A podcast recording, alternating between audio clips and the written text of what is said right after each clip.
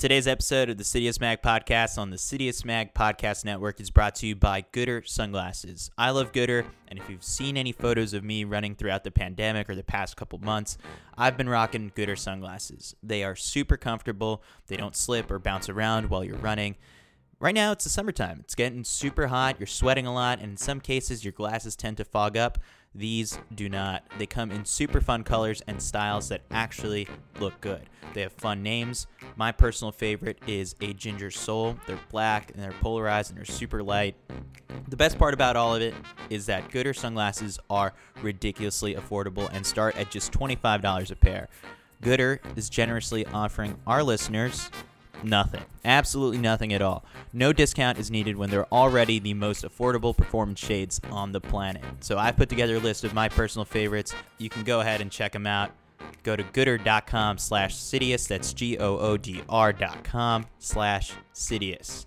Look good, run gooder, legs are feeling good, eyes are feeling gooder. That might have to be my new hashtag.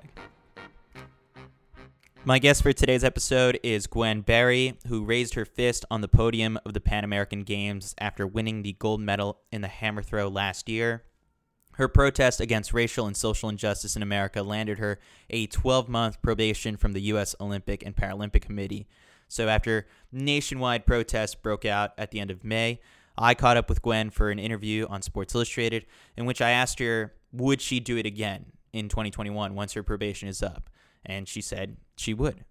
So on social media, she took it a step further by demanding an apology from USOPC CEO Sarah Hirshland, especially after they had released a statement saying that the USOPC stands with, quote, they stand with those who demand equality. I mean, kind of ironic. So they had a phone call where Hirshland apologized for the effects of the decision to put Gwen on probation, but as she'll discuss on this podcast, she is still on probation. A little backstory on Gwen. She grew up in Ferguson, Missouri, and then she marched with protesters in St. Louis in 2014 after Michael Brown was shot and killed by former police officer Darren Wilson. That death ignited weeks of unrest and conversation about race relations between black people and police officers, but Wilson was never prosecuted. In 2020, Gwen is still taking to the streets to protest George Floyd's death, Breonna Taylor's death, Ahmaud Arbery's death, the work is going on and on. Gwen will not be silenced. And in this podcast, we discuss what the past couple weeks have been like for her, the conversations that are happening among elite athletes possibly protesting in 2021, and much, much more. So, Gwen is definitely emerging as a leader trying to make social change through sport. I will include the link to the Sports Illustrated piece, which is a good companion to this podcast, in the show notes. So, without further ado, here is Gwen Berry.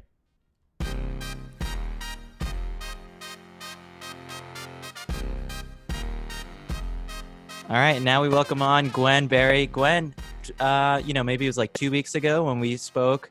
Uh, I asked you how you were feeling, and you said anxious, sleepless, on edge. You don't feel safe. No one feels comfortable.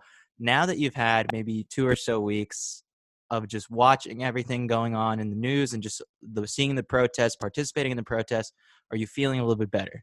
Yes, I can say that I have been sleeping lately. Um, I do feel less anxious and I do feel a little hopeful.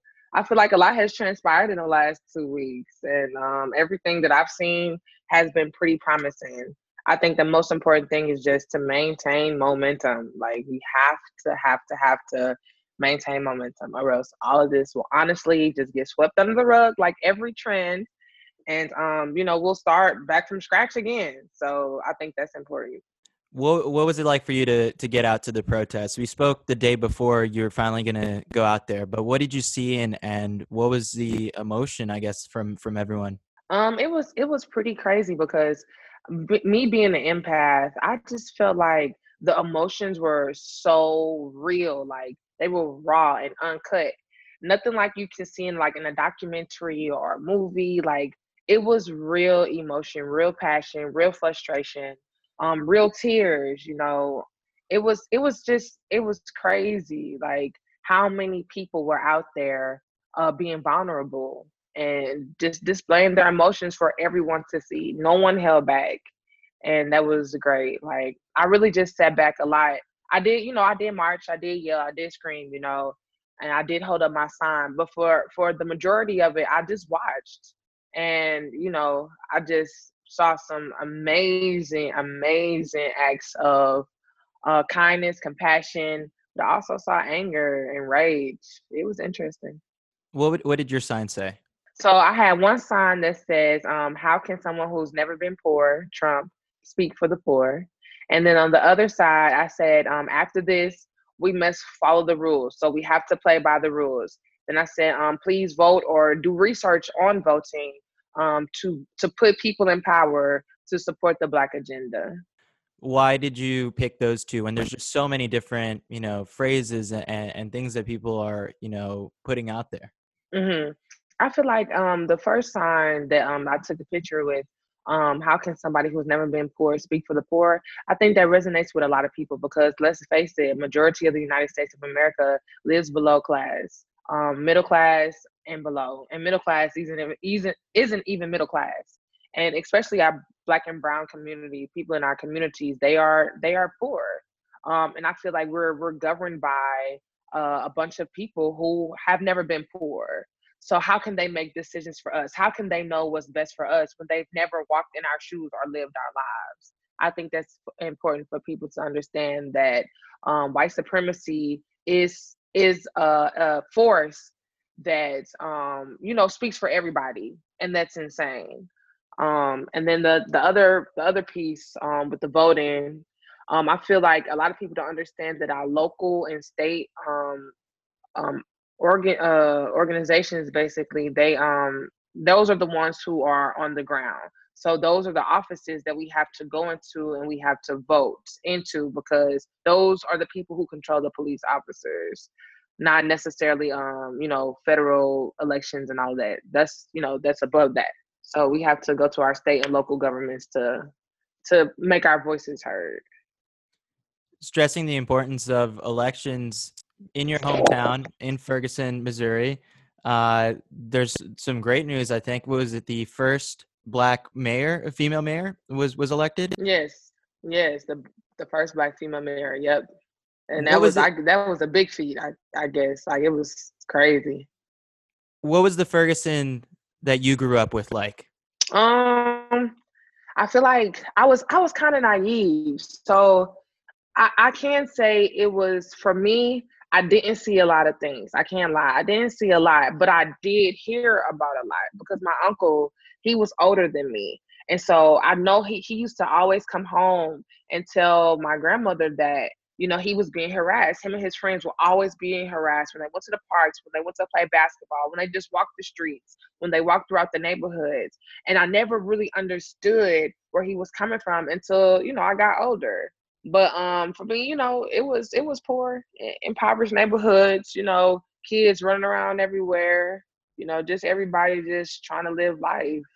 For you, the introduction to sport, how important was that, and how did you how did you get into it? Because your father was an athlete. So my father was an athlete, and um, because I was his first child and I was a girl, he always wanted a boy, right? So he threw me into athletics because he was passionate about it, and you know he wanted me to be passionate about it too. So um, he was definitely my first coach. I played um, basketball with all the guys, and I was the first female too. So I played basketball with all the guys. I had to play football with all the guys, baseball with all the guys. Like he raised me to be a tomboy, like very sports oriented, because he was extremely passionate about sports. Um, that was my first introduction to sports through my father. And did you grow up idolizing or looking up to any female athletes? Um, I think the only female athlete I can remember that I really looked up to was um, Lisa Leslie basketball because that was you know that was my thing. I, I thought I was gonna go to WNBA. How far yeah, did you take basketball? I really believed I was.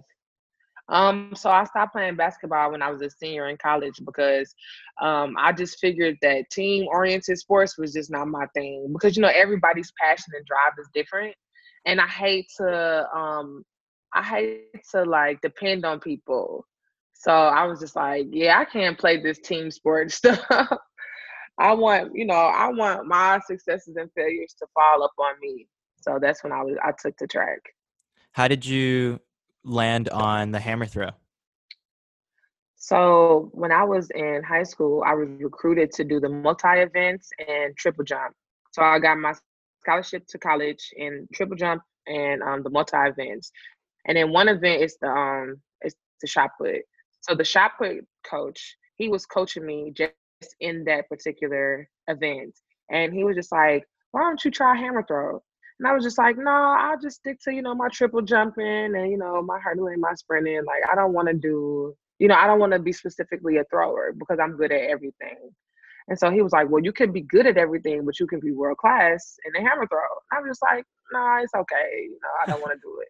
So my college coach convinced my high school coach, and my high school coach convinced me to try it. And in three months, I almost made the junior Olympic team. Three months of training it. So I was just like, okay, I can be pretty good at this.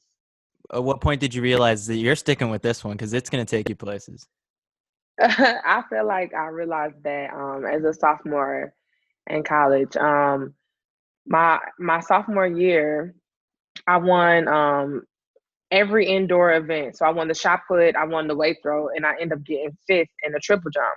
So I was just like, okay, I'm winning the throws events, and I'm not as good as I was in the jumping. So that's when I just gave up the jumping and then I just went straight to hammer throw. Did you realize at the time, I guess now, when you started making national teams, just how big that stage is? Because, you know, you finally did capitalize on the moment in 2000. You, you've made an Olympic team, but then at the same time in 2019, that's when your biggest, I guess, moment in athletics came to be. So, did you ever, were you always aware of just how many people have their eyes on that stage? I don't think I ever thought about it because you know I'm the one performing per se.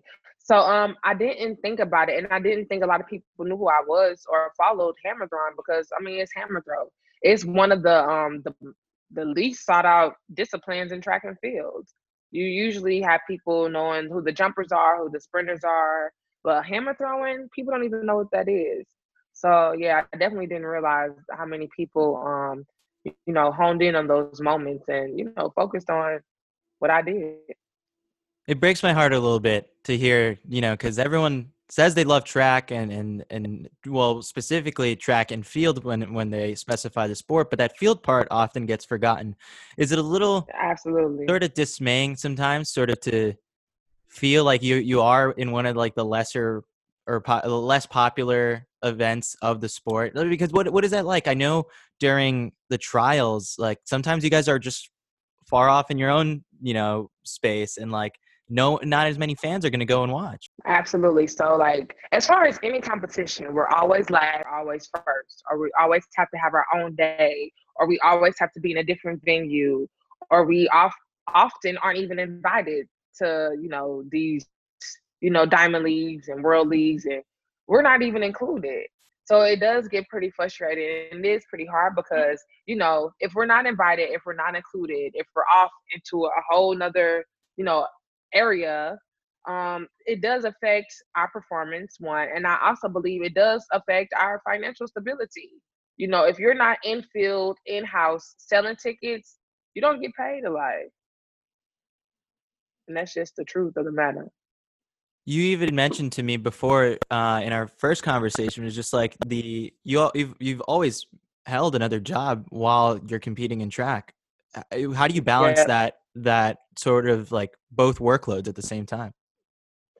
You know what? I don't even know. Like I think to myself like my competition isn't working a job. My competition doesn't have, you know, they don't have children yet you know they don't ha- they don't have they don't have these responsibilities or lack of income to where they have to do a thousand things and still perform and still and still be at their best um i really don't know like it was it was pretty hard because right now i'm not working obviously but um when i was working i used to i remember i used to um go to practice around like 11 o'clock in the morning and then probably be done around uh you know 2 o'clock then rush home, take a shower, and then go to one job, and then go to another job. Like it, it was it was always constant going, no sleep, no rest. I was never at peace or at ease. Like I really don't know how I did it.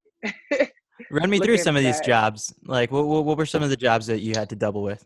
So um I my favorite job, I used to work at Insomnia Cookies. So it was um it was a place that stayed open to three o'clock in the morning.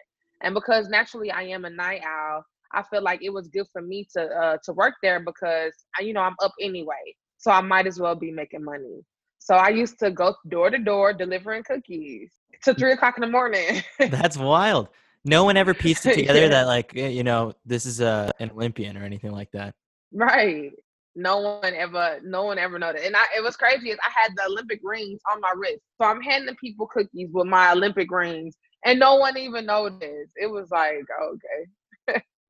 That's that's so funny to me because you track stars aren't like the the biggest stars and that kind of like brings you to sort of like a little bit of the project that i released with sports illustrated and the things that are sometimes said to these athletes when you just take away sport from it because this was sharing the experiences of black track and field athletes but just in america like if you take away right. the sport component to it and it's crazy to me because if you think about it like these are some of the top athletes in the world some of these races encounters with racism you would just never think that someone would have the balls to say something like that to like a LeBron James to their face because it's just crazy to me and right, right. experiences are just so they were so heartbreaking uh, to to hear.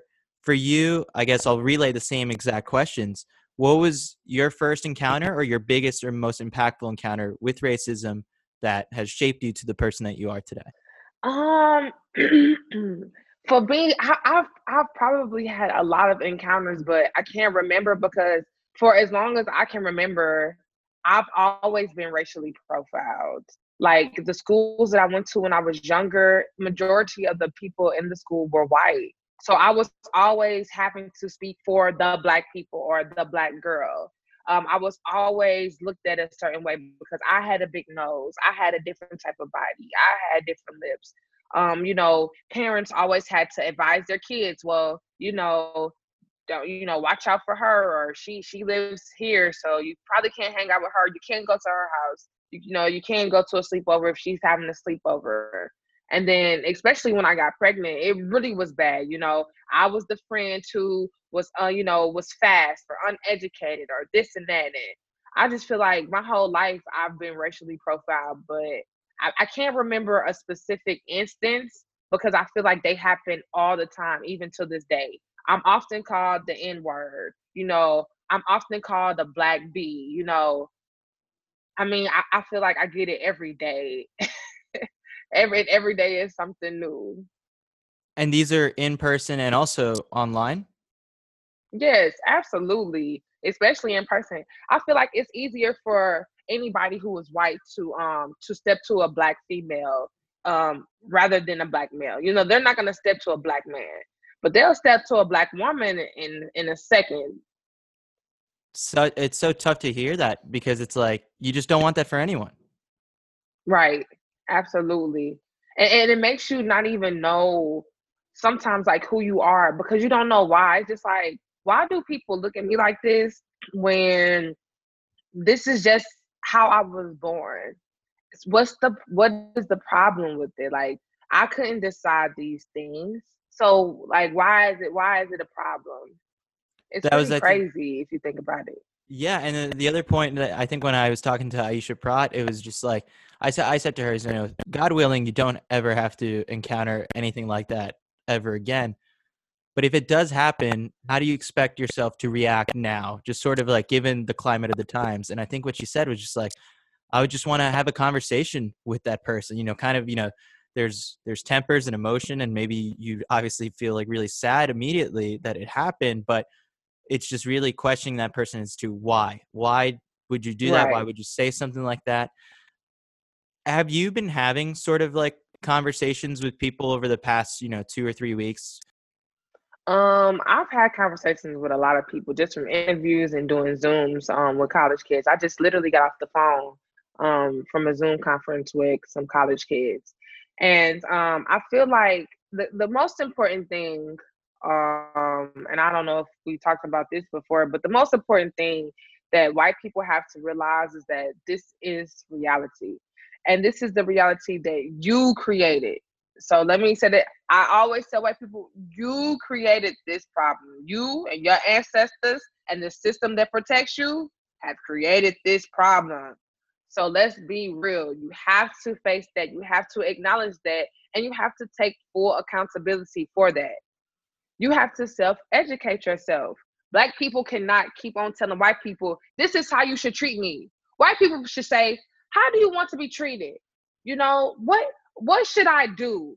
Or self-educate themselves to know how to treat people. It's not that hard.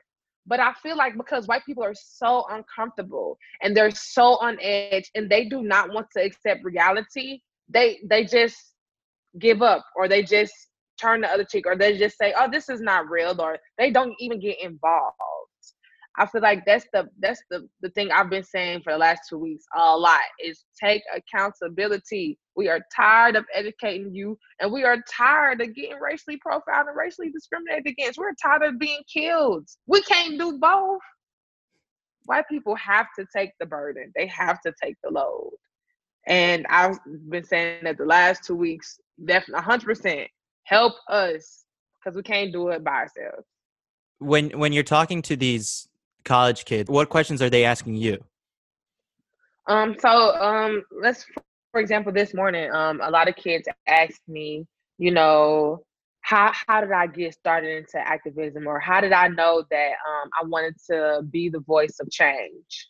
Um, that was a really good question.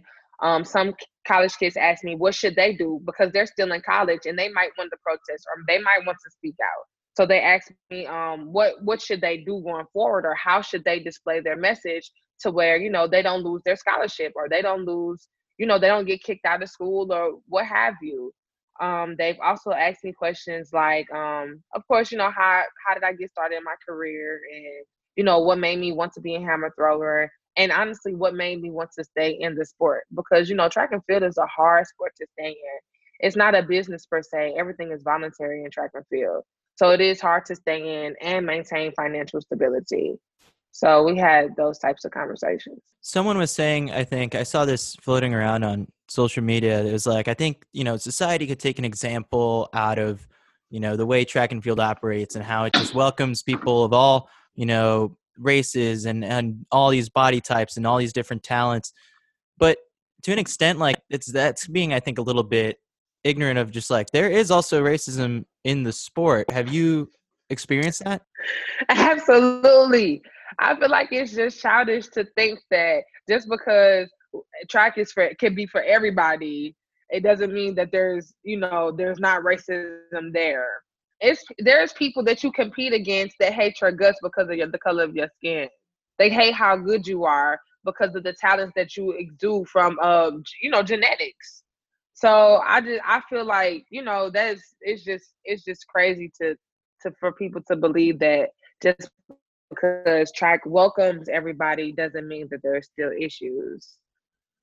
So we ran through kind of the process eh, of how you went about protesting in 2019, and, then there was I asked you if you would do it again, and you said yes, you would and you know given the fact that next year your probation is technically up uh, this summer what's the actually first off what's the latest on that? After you had this conversation what was that like? And then also you know you're still on probation right?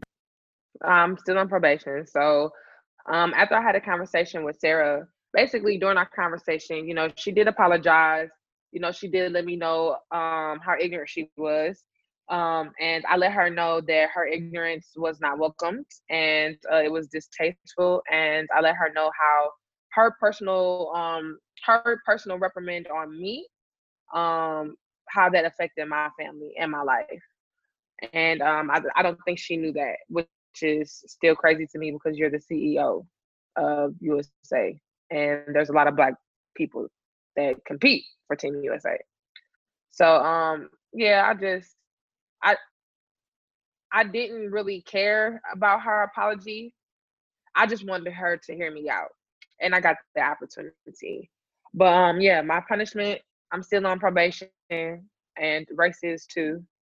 And uh I don't think they're gonna lift that because to them it, it, it may not even be that important because there is no olympic games this year they put us on probation because of the olympic games they just wanted us to be quiet and perform there so i don't see them lifting it. Have there been any sort of discussion so far among pro athletes? Because you know you're definitely one of the leaders in sort of just how you demonstrated and kind of going forward what some of the thought process might be for something like next summer. I know they're talking about, you know, you're not allowed to to kneel uh, at the podium, but then also the IOC is feeling a little bit of pressure because you know they're kind of also just trying to justify it. Yeah, so yeah. Like the heat is on them. But when I was talking yeah. to Will Claye, for example, he said to me, he's like, you know, if you're representing the United States and it's not representative of what you believe, he's like, then there's a chance I might sit this out and like not not compete for the U.S. Then there's other people who are saying, you know, I'm Grant Holloway, for example, told me he's like he's I'm, he's going to wear an I can't breathe shirt when he's warming up for every meet, and you know, there's these little demonstrations that are taking place, but in the back channels of you know just among all the athletes what is the conversation like right now about next summer i feel like the conversation is just strictly about uh probably three main points. What would happen if I do protest in the next Olympic Games? Um, number two would definitely be how can we find a way to peacefully demonstrate um, where we stand and what we believe in and demonstrate that racial inequality is a real thing in our country and affects our lives. And I think number three is if we if the IOC does not change the rules, then how can the USOPC protect its athletes who choose to protest? Uh, those are the three things that us athletes are trying to talk about. Um, we're trying to get clarity on those issues, and we're trying to come up with a plan. That's all I can say. a question that a friend of mine raised to me, sort of after we released the article, was sort of about your protest in particular and it was like the treatment that you got from you know the USOPC and the and the IOC here's here's something to kind of think about is do you think hypothetically if someone like Noah Lyles arguably the biggest sprint star in the sport right now for us does the same exact thing does he get that punishment absolutely not and why is that he's the face of the sport He's the face of the sport. They need him in the sport. See, me, I'm just a hammer thrower. They don't need me. I don't generate the revenue. I don't, you know, I don't have the spectators to fill the stands, but he does. So I feel like if it was some somebody like Noah Lyles, uh, it would have been a different conversation and a different punishment. Absolutely. And I think things would have moved faster uh, as far as changing of the rules and what rules, you know, need to be, you know, looked at um, I think it would have been taken more serious if it was Noah Lyles because so, of his profile. Th- he's a young athlete. There's going to be a lot of them, obviously, next summer. What do the young right. athletes on Team USA need to know or take and sort of to bolster up, I guess, the confidence to express themselves? What, what would you say to them? Um, I would say, you know, think about everything. Um, think about what you can potentially gain, what you can lose. Think about why you really want to do it and if it's worth it. And know that the IOC, they hold all the cards no matter what. No matter if you do it if you don't do it, at the end of the day, the IOC ha- holds the cards, but the athletes have the power. I feel like a lot of people don't understand that. If the athletes don't go to the Olympic Games, there are no Olympic Games. We hold we hold the power. They got the billions of dollars and they got the cars and they ha- they have the rules, but they only can do that because we allow them to. Um, I think that's imperative for young athletes to know. Regardless, if everyone protests at this next Olympic Games, the IOC can do nothing because they need us. That's what we have to remember. When you told Sarah Hirshland, I guess, about how it affected you the listeners might be wondering it's like how exactly did it hurt you because you know it was we, we we know about i guess losing out on sponsors but how else was this painful for you i feel like it was painful for me painful for me just emotionally like to know that here I am trying to stand for something in this country that affects me and people look that look like me and they say, "Oh, well, you can't do that. You have to be quiet." It's just like it's just taking away my voice and taking away who I am. So I feel like not only financially, but it hurt my spirit. It made me it made me question why why do I want to actually compete for this country? Why should I compete for this country and wear this flag if they don't even support what's going on, if they don't even realize what's going on and see how it does affect us athletes? It just made me question a lot. But I think emotionally and spiritually, that that was the biggest thing for me. I was just like, like Will Claye, I don't know if I want to put on this jersey or hold this flag and say I'm proud to be an American. And that's that's that's not a good feeling. When we talk about the sponsors, you know, you said that you'd lost out on what was it like 80% or something like that of your sponsors last year? Mm, yeah, my income. Mm-hmm. Since we spoke and there you know after you did a couple other interviews as well there's obviously been like more attention brought to your story and sort of your mm-hmm. protest has there been any interest from sponsors um not yet um my my agent and i are working on that but yep nothing yet so i'm still broke let's hope we could change for those who are asking i am doing this for nothing this is genuine um i, I get nothing from this so What's been the coolest response that you've gotten to everything? Is there another like athlete from a different sport or someone who's reached out? Um, I feel like the coolest response I've gotten so far, I can think of two. So, um, Colin Kaepernick, his uh foundation, they posted me and they said they see, you know, that I'm doing it. They told me to keep up the good work. You know, I talked to them and told them I could whatever y'all need me to do. You know, I'm in Houston, so if they start anything here, you know, I'm willing to help and be a volunteer um, to support that. And um, Michael Johnson, Michael Johnson hit me up and he told me straight up, he's like, You did this when this was not popular. Like, this was not a trend when you stood up for what you believed in, you stood up for our people. So he said he respected me for that. And I was just like, Wow, that was cool. With regards to Kaepernick, I want to put you in another hypothetical situation. You get to sit across from him. What do you ask him, or what do you want to talk about? Everything. Honestly, I just want to ask. I really want to ask him about how he was raised, and um, you know, just his just his background, because I feel like if you know um a lot of a lot from somebody's uh, upbringing, then you know um you can kind of go from there. I feel like I want to ask him how he was raised, um, how different things that he saw in his neighborhood or in his life affected him and impacted him, and what made him finally, um, you know, take a stance. Like because you know he was he was in the league for quite some time before he actually um, stood up. He, I mean, he actually protested. So I want to know like what happened in in that like in that in between stage, like what made him really want to do it. Definitely. All right, before we move to the final questions that I ask every guest, I've got one thing I'd like to pick your brain on. You know, with so much attention right now on the Black Lives Matter movement, is there one particular foundation or charity um, that you want to highlight or underscore that people can donate or give give to? Um, I feel like there's so many.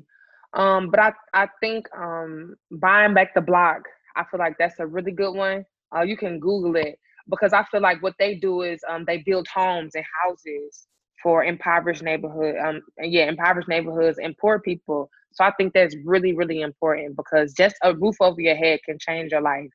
You know, somewhere just nice to stay and somewhere uh, peaceful and quiet to stay can actually um, change someone's lives. So I think that one's that's a really good one. And um, you know, all the funds for the families who've lost lost their loved ones, um, definitely I think you know those would be good funds to donate to as well. Definitely, I'll include the links to those in the in the show notes. All right, final questions I ask every guest. What's okay? The meanest thing that you've read about yourself because they don't really cover the throws on on Let'sRun.com, but I'm gonna so I'm gonna go meanest thing that someone's DM'd you on Instagram. Uh, the meanest thing that someone has DM'd me on Instagram is that um they wish I was never born. Jeez, you hate to hear that. Yeah, they hate it. They hate my life. Like it's crazy. What's the funniest drug testing story that you've got? Uh, the funniest drug testing story. um, uh, my drug testing is pretty simple. I, I think the funniest thing is, uh, like one time, one time it took me about like five hours because I had just used the bathroom before the drug testing people came. So it took me like five hours to pee again. And so they literally had to follow me everywhere. Like I had practice, I had to go to work. Like I literally had the lady like like with me in the cookie shop and inside me cookies, like waiting to drug test me. And you know, she was eating cookies, she was chilling, like she had to go on deliveries with me. It was that was funny. That's really that funny. Was hilarious. Yeah. Really, what, what a person must be thinking when the cookie delivery shows up and then there's also a drug tester next to them. right. yeah. Right. Um I, you know what? This is a kind of. I always ask if you could go on a run anywhere in the world with anyone from history, assuming they could hold like a nice conversational pace with you. Who would it be, and where would this run take place? And that that's got me curious. It's like how much running goes into to your training. So I don't run at all. Um, during off season, sometimes I might do like a ten minute jog, a fifteen minute jog. But um, yeah, I don't run because like for throwing, it's it's kind of like we're running in the circle you know, it's kind of like that. Um, but if I was to go on a run, I would definitely be in Australia. Of course, it's beautiful there. I love it there. And who would I go with? If I can go with anybody, for me, um, who would it be? I got so many people. I think I would go on a run with. I mean, this might be cliche, but I, I would want to pick Malcolm X's brain. That's a good one. Because he was a genius. He yeah. was a rebel and he was a genius. That's so, a great yeah. answer. All right, final yeah. one has nothing to do with running, and I can already assume a little bit of how you're going to answer. You get 25 shots from half court. If you make one, you win $25 million. If you don't make any, you'll go to jail for 25 years. Would you attempt the shots? Absolutely. Yeah, I figured you got you've got enough of a basketball background where I'm confident you might be able yeah. to one in twenty five. But uh, oh yeah, I could. If I don't make one in twenty five, then all the years of basketball training have been for nothing. Yeah, and that's also the risk taker, I guess, in you and and you know the competitive athlete. But you know, there's part of me is also just kind of like I don't know if it's worth the price. Twenty five million is not my price of freedom. I think so. I don't think I would take the shots, but I know you've got the experience for it. Um, so that yeah. that'd be fun to watch. Um, Gwen, yeah. thank you so much for doing this. Thank you for having me. I appreciate it. Many thanks to Gwen for taking the time to chat. If you listened to this and enjoyed the episode, give us a shout out on your Instagram stories. We will repost it to all our followers, and that helps new people discover the show. As always, I'm always thankful for when people leave a review on Apple Podcasts. That also helps improve our rating on the charts. Many thanks to Goodr for sponsoring the show and coming through and believing in us after going through the past couple months on a little bit of a sponsorship freeze due to the pandemic. Still grinding to get these conversations out to you. So show some love for the sponsors and pick up a pair of the most affordable performance running sunglasses. Visit goodr.com slash Citius. That's G-O-O-D-R dot com slash Citius to check out some of my favorite lenses and styles. I've been your host, Chris Chavez, wishing you some happy and healthy running. Legs are feeling good. Eyes are feeling gooder.